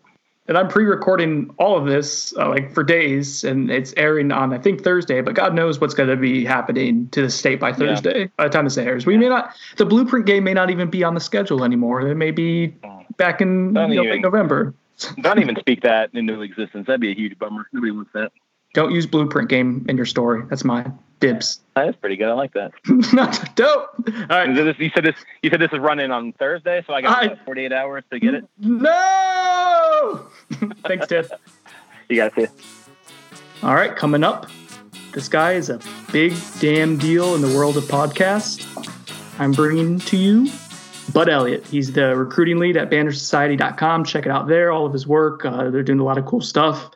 Uh, also, the founder of Tomahawk Nation. So, you guys in the FSU market obviously know Bud. And uh, I think most importantly, he is the OG of FSU podcasts, the host of the Nolecast. Bud, welcome. What's what's going on, Brendan? Is that a uh, was that a, uh good introduction? I feel like this is this is a big deal. You don't do a whole lot of like FSU podcasts outside of your own, so I wanted to, to do some thorough ball washing to thank you for for having you on. I, I appreciate that. Although I do have to give my co-host uh, credit for starting it. He was a radio producer for Chuck Oliver uh, back in Atlanta, back in what I think we started like 09 or 10. Um, and I had come on his show as a guest from my Tomahawk days, and uh, he was like, "Hey, there's this thing coming in the media market. It's going to be called a podcast. What- What's a podcast?" And uh, he's like, "Well, you have a good radio voice, and we like having you on as a guest, and uh, we should start a Florida State podcast together." So it was Ingram's idea, and uh, that's that's really how it started. And and now there's like 30 different FSU podcasts saturating the market, and uh, and I love that there's this competition. People are like, oh, I don't, uh, yeah, I like this one, but I don't like this one, and and it's like, yeah, you know, you have a buffet to choose from, and uh, and inevitably, I feel like everyone's listening to every single one of them. It's just the order in which they do it. And, and legitimately, it is better for the market to have more podcasts, right? More more more choices because what are, what are we all trying to get eventually? Advertisers. And as podcasts become more of an accepted medium for advertisers, people are more likely to advertise with me or you or, or whomever, right? Like we still encounter businesses who don't understand the power of podcast marketing, which has a much more uh, like dedicated audience than, than your average radio audience. So I, I love it. Uh, I've only I just don't tried have a whole lot of time to go on other ones.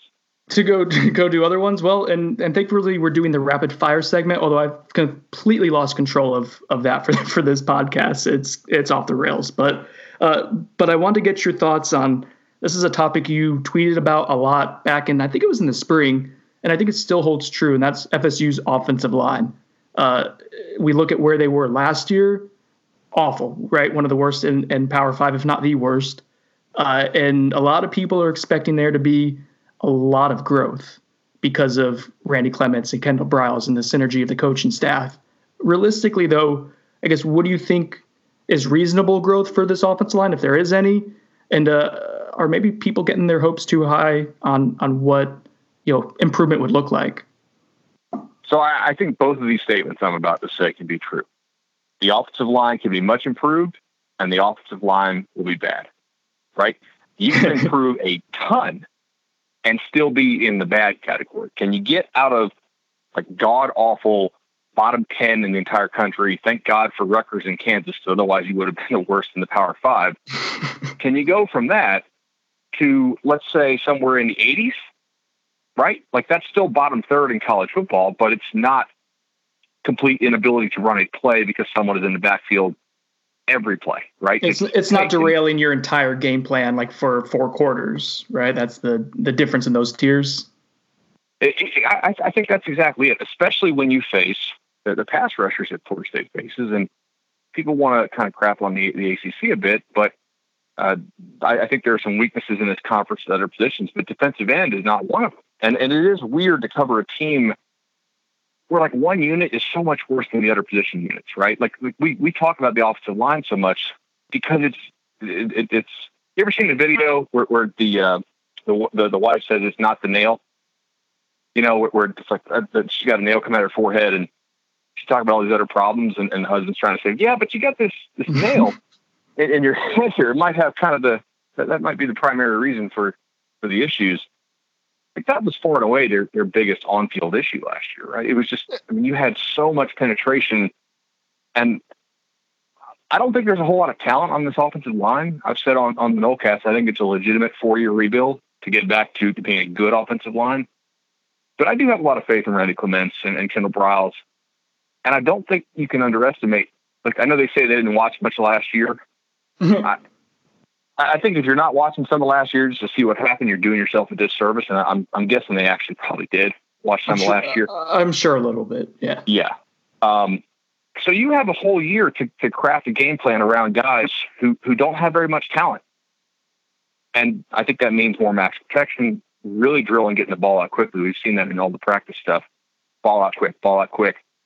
It limits you some as what you can run, like as an offense but last year, I think they were kind of shell shocked at how bad some of the guys were in games who had been at least decent in practice, right? But, and, and we knew we knew they couldn't get hurt because what I was told last year was they basically couldn't run they couldn't run practice with the second team offensive line. So if you guys had got guys hurt early and they did, you were kind of screwed. And mm-hmm. so they had to live with that for like the next what 10, 11 games. Um, I think they'll be better this year. I, I do. I think there'll be fewer mistakes despite the fact that I'm not real high on, on the talent they have at the position. No, I'm, with you, but I, I think there's going to be noticeable growth uh, just because it's more competent, the coaching around them. I think an extra year in the strength and conditioning program ends up helping some of those guys because you know, from what we've heard two years ago was about conditioning and trying to get guys in shape to run run tempo and and this year uh, you know like Jauan Williams does legitimately look more distributed and, and, and his weight looks better. Uh, Brady Scott, same thing. Like these guys have a year to to look more functional. Uh, but I don't want to mislead people. Like I don't think this is going to be a, a, good unit by any means. I, I, don't even know if average is. Can it get to below average? Yeah, and I think it can. I think I that's think realistic. below average, you're doing backflips.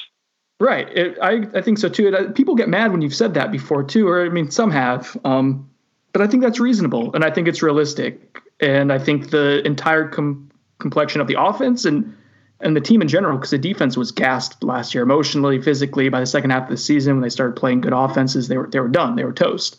Uh, they were giving up in a lot of a lot of instances. Um, I think having a functional offensive line makes everything else around the rest of the program. Like you said, it's a nail in the head.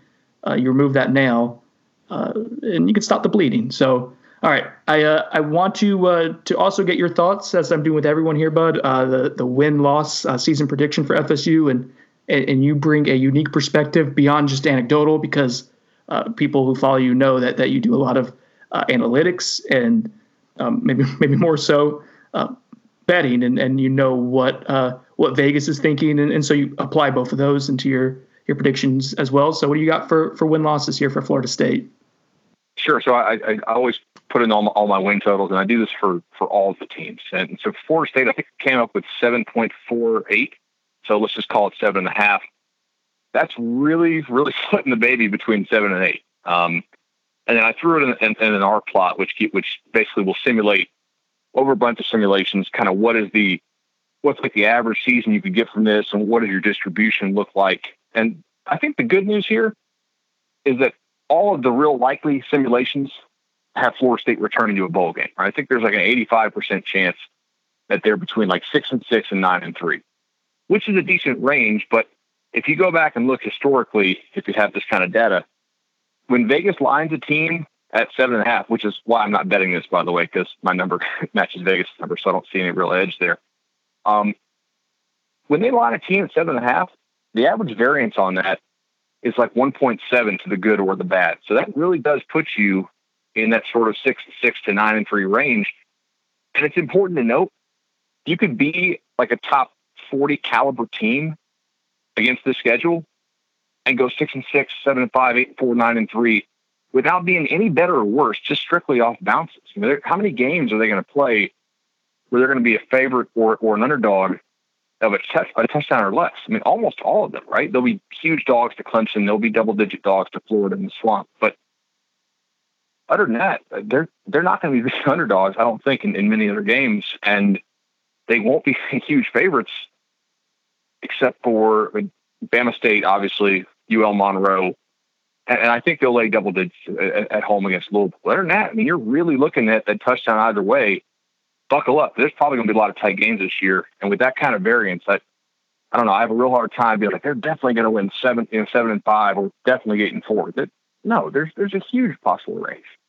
So, so, so you're you're saying somewhere between seven and eight is the most the most likely. Yeah. Um, and well, one thing I was thinking, Bud, is is like as you mentioned, all the different you know basically these coin flip games that there's probably going to be, and I think uh, we had Tim Linafelt on earlier too, and he said the same thing. There's like six or seven in his mind uh, that are going to have these these quote unquote coin flips, and uh, I guess your numbers are probably going to say something uh, to that extent too. But uh, when you take out the I guess the the statistical analytical side of it and apply like more of a a narrative driven thought like how big is this boise state game uh, with that in mind like to get momentum to see you know if this team has confidence what it does to build on confidence or if it loses like uh, how fragile footing is this program at i guess what what is the the variance that that that boise state game in your mind provides and how important is it in the opener you know I, I think it's probably the one game on the schedule where you could really you could see it impacting future games um, because then you're going to come home. If you lose this Boise game, you think they'll have fifty thousand in Doak for for losing Monroe? It'll it'll be well, crickets. Maybe I think so. low, but but maybe Uh, fifty five. I'd probably take the under. Yeah, it won't look good. Um, so if you lose that one, I think they're in a better place mentally than they were last year, simply because certain players graduated or didn't graduate and just left. Um, but you could definitely see the team crater some. Uh, I know that they've tried to improve that, but it's not out, out of the realm of possibility. The other thing is if you get the Boise win, I'm really of the mindset that if you're going to have a, a good year, and I, I would think a a good year would, would, would be eight and four or better, right? Seven and five, I, I think you're you're showing legitimate improvement. But I don't know if that's necessarily like a good year. I think in order to have that good year, you need to go two and one in your first three. And Mm-hmm. I, I think they're more likely to beat Boise State than they are to go on the road at Virginia. Yeah, Personally. I think Uh, I think don't- so don't- too.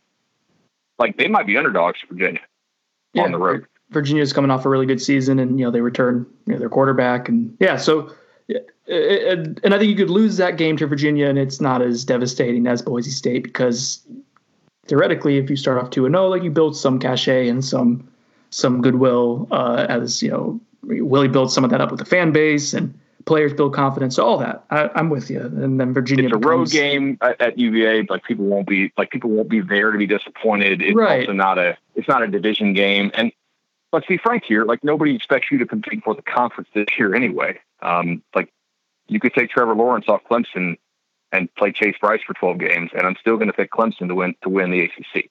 And I, I think Trevor Lawrence is the best quarterback in the country. So I'm, I don't want to undersell him here, but with how loaded that roster is, you don't have realistic ACC aspirations this year. So uh, I I think the importance of it being a conference game is somewhat lessened. So I, I do think that Boise game is important to win for, for confidence. And also, like, when's the last time this team had a September, like, when's the last time this fan base went into October with a smile on its face? 2014. the, the Louisville loss. I, I think so. Yeah. I mean, even then it was like, damn, this team has so much talent. And they're playing kind of, eh, right, kind of iffy. You know, like we had the, the, the promise note joke and the, the losing by 40 points to Louisville. And then Francois gets hurt game one in, in 17. Last year, obviously, the, the, the crowd was super hyped and they, they you know, laid a total egg against La Tech. It, it'd be really good for this fan base to, to actually make it to October with, with a smile and just enjoy watching their team play. All right. Speaking of of smiles, uh, this topic makes me smile, and I think it'll make you happy as well. This is a bonus question, bud. Uh, it's bourbon related, and I know I'm talking to a fellow uh, lover of bourbon. I'm actually wearing a bourbon based tank top right now, but not that anyone can see it. All right. For the money, and what is the best bang for your buck bourbon? Like, what what do you determine value as? Like, as a bourbon that you're always like, yeah, I, I'm fine paying that. I know what I'm getting. It's quality. Just one that you keep coming back to because it could be an expensive one, but you think it's a great bourbon, or it could be an inexpensive one that you think you know punches above its weight class. What's the bourbon that you're like, yeah, this is the value bourbon for me? Sure. So uh, on, on the expensive side, um, it, if I find like Old Forester birthday, I'm, I'm just going to go ahead and get it. Like it, it, it's one of the really cool things. It's very unique every year, but the quality is always really high. Um, so the, the Old Forester birthday bourbon, which is not easy to find, it, it, you really kind of have to look look into it. That's coming up Um, in September. I'm on the hunt for it. Yeah, yeah. It, it's uh, if, if you guys find that, I, I will give you uh, a Nolecast, uh, actually the Nolecast Dry Fit workout shirt, um, that, which, which we do not sell. That, that's that's for our Patreon members only. So, um, yeah, and our sponsors get them too. So, uh, I would say for a, a value one or or just kind of a one that's not crazy expensive, like Russell's Reserve Single Barrel is is really nice, like pretty consistently. And then I kind of a turkey guy. I, I enjoy wild turkey. I, I like a lot of their variants. Are you a turkey guy as well? That was was- that's what I was going to uh, I was going to uh, give you mine after after you, you told me yours and Wild Turkey 101 for me. Uh, yes, you know, for, for about 20. Right, right. No, the 80 not so much. Um, and actually, I just tried Long Branch recently too, and that was fine. It was different, uh, but that's like 35 bucks or so. Uh, Wild Turkey 101 is usually at 20. Some places you can find it for like $18, and that's a 100 proof bourbon. I think it's about seven years old. We're nerding out right now on bourbon. I, I, I'm a fan. Uh, but yeah, turkey's So- awesome. I'm with you. Can, can you compare? I, I have not been willing to buy the Long Branch because I feel like I'm paying, you know, twenty for wild turkey and fifteen dollars for like Matthew McConaughey advertising. and it can you compare it to like uh, wild turkey Kentucky Spirit or wild turkey um, Barrel Select or the other? They, they have a couple, a couple Rare the- breed. the more Rare breed would be the Rare other breed, one. There you go. Um, and I've only had rare breed of the three that you've mentioned. Um, I honestly like. I want to do a blind taste test with 101 and Long Branch. Uh, Long Branch comes in at like 43 percent. Um, so, and man, if it was 50 percent, I actually think it would be a, a really, really nice one. And I wasn't, you know, guess disappointed by it. I thought it was just kind of meh.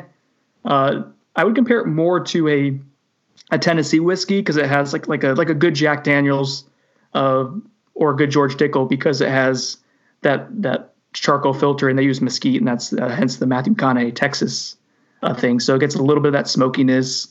Uh, you still get the wild turkey spice in it, uh, the high rice spice, but it's not as uh, I don't know it. uh, For the, for the extra fifteen bucks or so, I don't think it's worth if you just want to stick with your wild turkey 101. Like that's just, you know, it's hard to beat that for the for the bang for the buck. That it, it, it definitely is. Um, nice man. That, that was a good bonus question. And, and I'm happy that we're simpatico with this. All right, bud. Thanks so much for joining us. I appreciate it. Again, you guys can check out his work at bannersociety.com. Uh, and he's the OG of FSU Podcast with the Nolecast. Thanks, dude. All right, take it easy, bud. All right, and next up, I've got the man that FSU fans love to loathe, Mike, the Bulldog Bianchi, the longtime columnist at the Orlando Sentinel. Mike, Bulldog, welcome, sir. Why does everybody love to loathe me? Get I get the same introduction for Gator podcast, for Miami podcast. The man, this fan base loves to loathe. That's okay. I'll accept just- my fate. What, what, what about UCF fans? Did they loathe you right now? They did for a while. Uh, actually, actually, they yeah, for a while they did, but since I've been on the anti-Paul Finebaum defending UCS nas- uh, self-proclaimed national championship, they actually like me now. the only fan base in the in the in the state that likes in the nation actually. uh, go go Knights. Um, all right. So so what I want to ask you before we get to the win loss and, and season prediction for Florida State, man, is is from your vantage point. You know, you cover like you said. I mean, you got Miami, you got Florida. You're just at that debacle of a game this past week, and you cover UCF, you cover FSU. You're at all sorts of games. You have an idea of what the state of Florida uh, football looks like, and and I guess what I'm curious to get your thoughts on is is what does Florida State have to do, or how far are they from getting back to the top of of Florida football, and and in, in the mind of just like the narrative, like does Florida State are they within like one season or so of, of jumping Florida to get back to the top of the, the power poll in state, or uh, well, do you think well, they've got a place I to mean, go? It doesn't, it, yeah, it doesn't take long in college football. I mean, you know, you, you've seen you've seen new coaches come in and win national championships in their second year. Obviously, we'll know a lot more after this season because Willie Taggart has revamped the team. He's, he's got Kendal Briles in there. I, I think obviously this is a key season, and and you know, you know, this weekend or there's the opening game against Boise State is going to be a key game because let's face it, there's a lot of negativity around that program right now. I mean, right now you would have to say Florida State fourth in the state if you would just judge it right now between you know Florida, Miami, uh, Florida State, UCF. But this is a key year. It's a key year for Florida State, not only on the field. It's a key. It's a key key year as far as their fan base. Season tickets uh, are at a you know a, a, a historic low, so they need to get some momentum this year if Willie Taggart wants to get this fan base excited and he wants to get the recruits excited about coming to Florida State, and that's what it's going to take for Florida State to jump back over everybody else because that was Willie Taggart's calling card when he came in. Great recruiter. Uh, he can fill the you know he can fill that roster with talent. Well, if he's not going to, if he doesn't win games, I don't know how much talent he's going to get in there. Well, with that in mind, I'm curious to get your thoughts on on what Florida State is going to do this season. Uh, so, if you don't mind, a, a win loss uh, prediction and and why.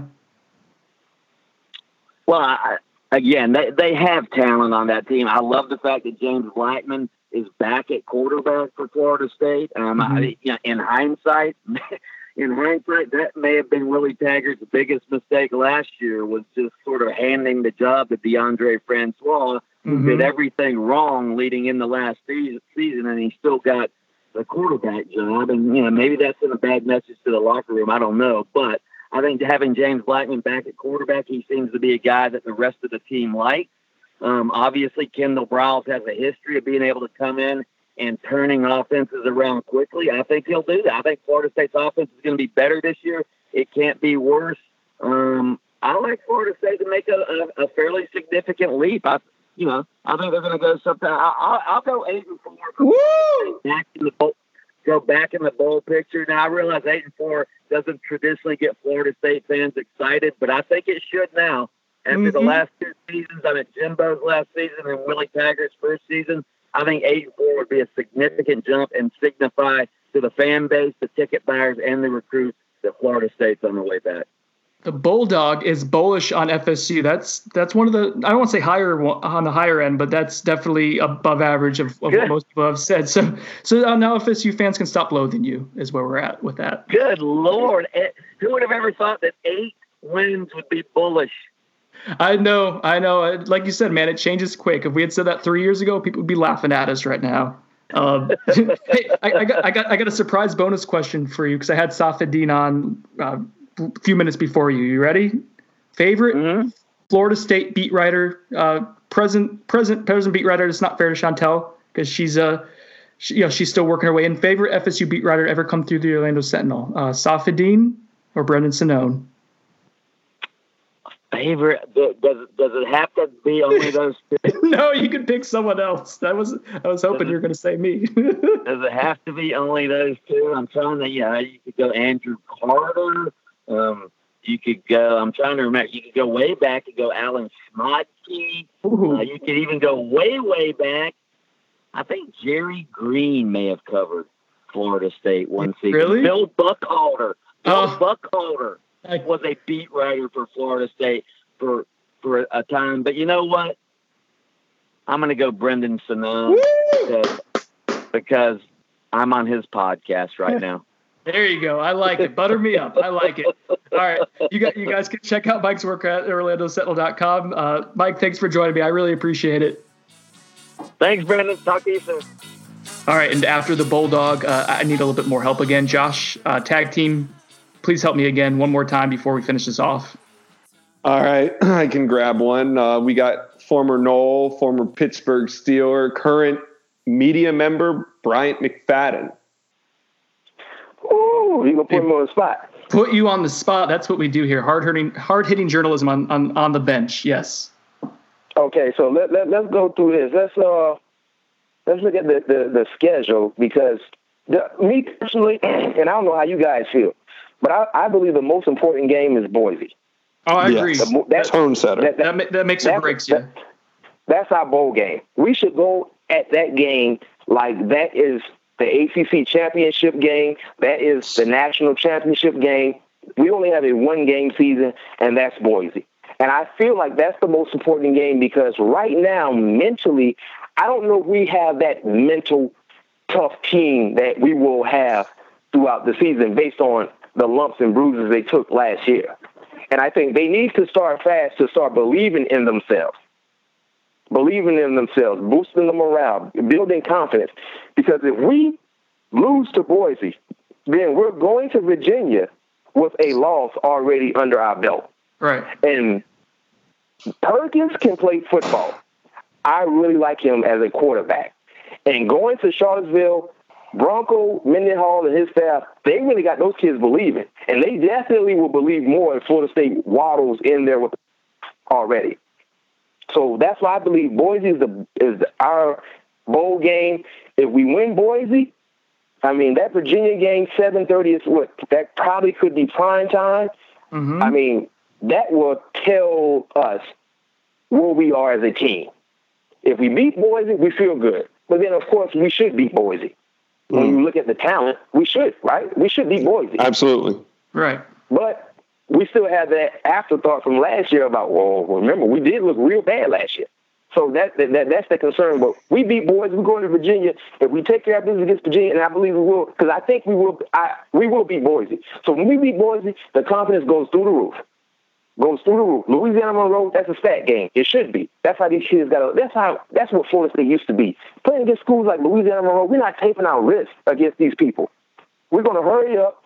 Third quarter, starters are out. Let's get ready for next week. Louisiana Monroe, that's a stat game. We're not taping our ankles. We're not taping our wrists. That's the mentality. Virginia, come on, Virginia. Like, I understand it's a new day and time and things like that, but Virginia's Virginia. Like y'all not really know. Come on, y'all not like that. I remember you guys remember when we played Virginia. I think my senior year, 2004, in Tallahassee, and they were ranked like number thir- three in the country. We were like five, and it was an 8 p.m. game, ABC, and everybody was saying Virginia was going to beat us and this and that. I mean, we beat them people by like, like 25, 27 points. yeah. Yeah, well, like like really Virginia. I know they had Heath Miller and uh uh Pearman the running back. Uh they had some they had uh they had some nice they had some they had some guys, but they didn't have enough. That's Virginia, let's keep it real. Let's let's try to put these people back in their place. Send them back to the little kiddie table at Thanksgiving. They've been at the big table too long. So I, I'm gonna tell you this much. Realistically speaking, the potential losses I see, mm-hmm.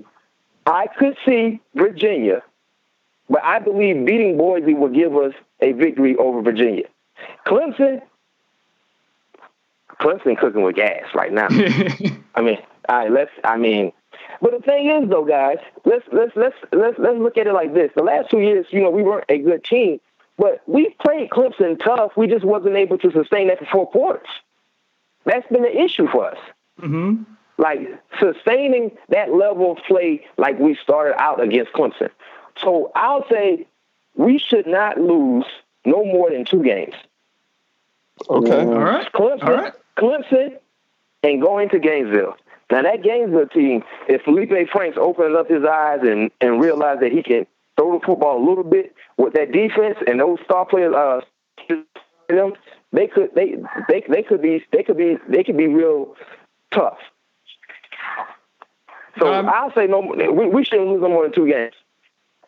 I like the confidence. I Hey, I mean, you, you sold me.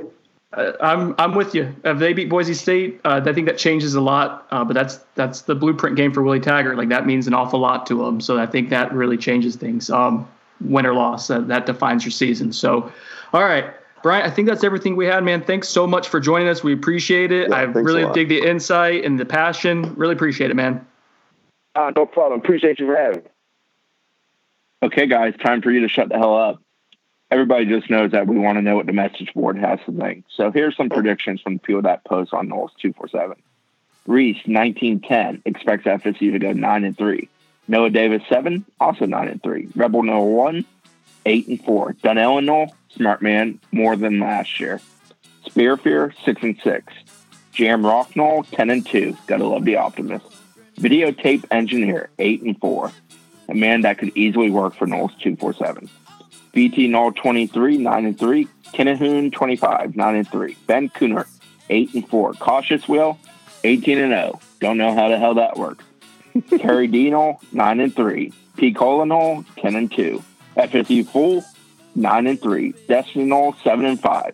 Ryan Walker 9 and he just didn't put losses. The man just doesn't want to hear anything about a loss. Nova Kai also 9 and 3. BBJ 1992 8 and 4. BFSU 7, 10 and 2. Feels good, man, 9 and 3. Sarah Knoll 11, 8 and 4. T Knoll 27, always the optimist, 6 and 6. J Knoll 07, 9 and 3. Mortgage Banker Knoll 8 and 4. National 10 and 2. Look at that, not optimist in the building. Lethal 34 FL 8 and 4. Q Dog 9 and 3. TB 3648 8 and 4. F State 8, 9 and 3. Take Osceola home. 72, 9 and 3. Google Pex 8 and 4. Southern Pack 7 and 5. Kerplani, I apologize, I probably butchered that one. 8 and 4. Jay Norris 12, 9 and 3. Go Noles 2011, 8 and 4. Mahler 16, 8 and 4. OZ 5602, 8 and 4. So a whole lot of 8 and 4s out there in the world. I, I heard some 10 and 2 optimism in there. I think it got progressively less I- often. I like cautious Will. He's counting scrimmages. He's counting next year's spring game, and they're winning every damn thing they play. He said Super Bowl on the message board. Um, I didn't have the ability to include that in, in the sheet I sent you, but yeah, Super Bowl. I think I think those 10 and 2s came after that Chris Nee article about how the offensive line is really gelling right now. Mm, that Kool Aid. No, The it's Chris Chris energy Lee brings the energy article. Always count on Chris for the uh, to lighten the mood. I uh, I think uh, we had a slow start to the podcast today because this is a much later record time than normal, so the energy's down. But the uh, the second act and the third act, the way Chris brought us home, you know what I'm gonna say, fellas? We stuck the damn landing. 2019 season is here. Let's go. Sticking the landing for FSU in 2019. Woo! Just say two feet down. Like we don't need sticking the landing. We're just two feet down. That mean?